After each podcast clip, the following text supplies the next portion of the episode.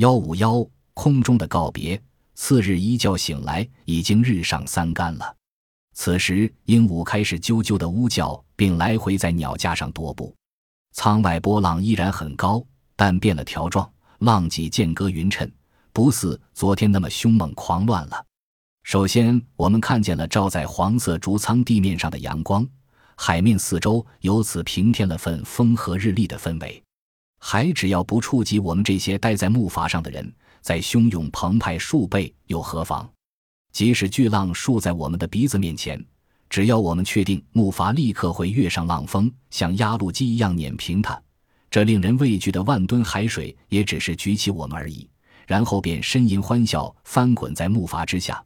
如果这些我们统统都知道的话，巨浪又何足惧？秘鲁的那些先知先行者是有意识摒弃了中间灌满水的壳体船和那种过于长的船，由于这种长船不可能一次越过一个波浪。总而言之，轻木筏相当于一架软木造的蒸汽压路机，在晴朗的日子里向着波利尼西亚进发。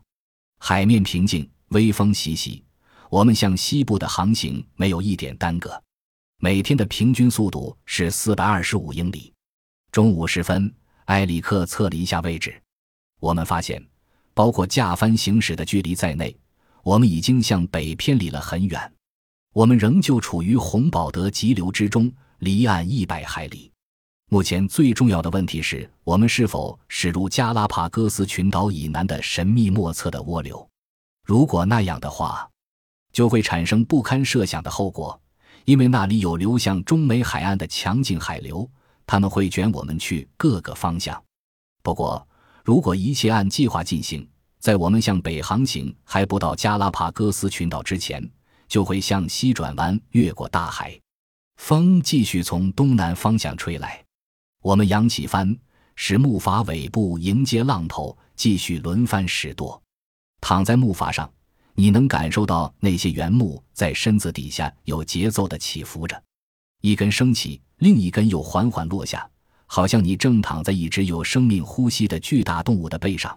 所以每个人都愿意泼着袁术睡，这样很快会进入梦乡。此时克纳特已能适应海上的颠簸，不再晕船。他和托斯坦爬上摇摇晃晃的桅杆顶上，试图用气球和风筝把神秘的电台天线放到空中。忽然他们中不知那个在竹舱的无线电角落里大声喊道，他听见利马海军电台正在呼叫我们。他们告诉说，美国大使的飞机正飞离海岸前来向我们最后告别，并且看看我们在海上是怎样一个情景。没多久，我们和飞机驾驶员取得了联系，然而令我们颇感意外的是，我们竟和坐在飞机上的我们探险队秘书哥特沃尔德交谈起来。我们尽可能报出我们所在的确切位置，并连续几个钟头发出找寻信号。军一一九盘旋在空中寻觅我们的踪迹，飞机忽远忽近，空中所传来的声音也忽大忽小，可我们一直未听到飞机轰鸣声，也没见到飞机。要在波涛滚滚的汪洋大海中寻找一只扁平的木筏确实不易，我们自己的视线也受到极大限制。最后飞机不得不停止寻找，返航回去了。这也是最后一次有人试图找寻我们。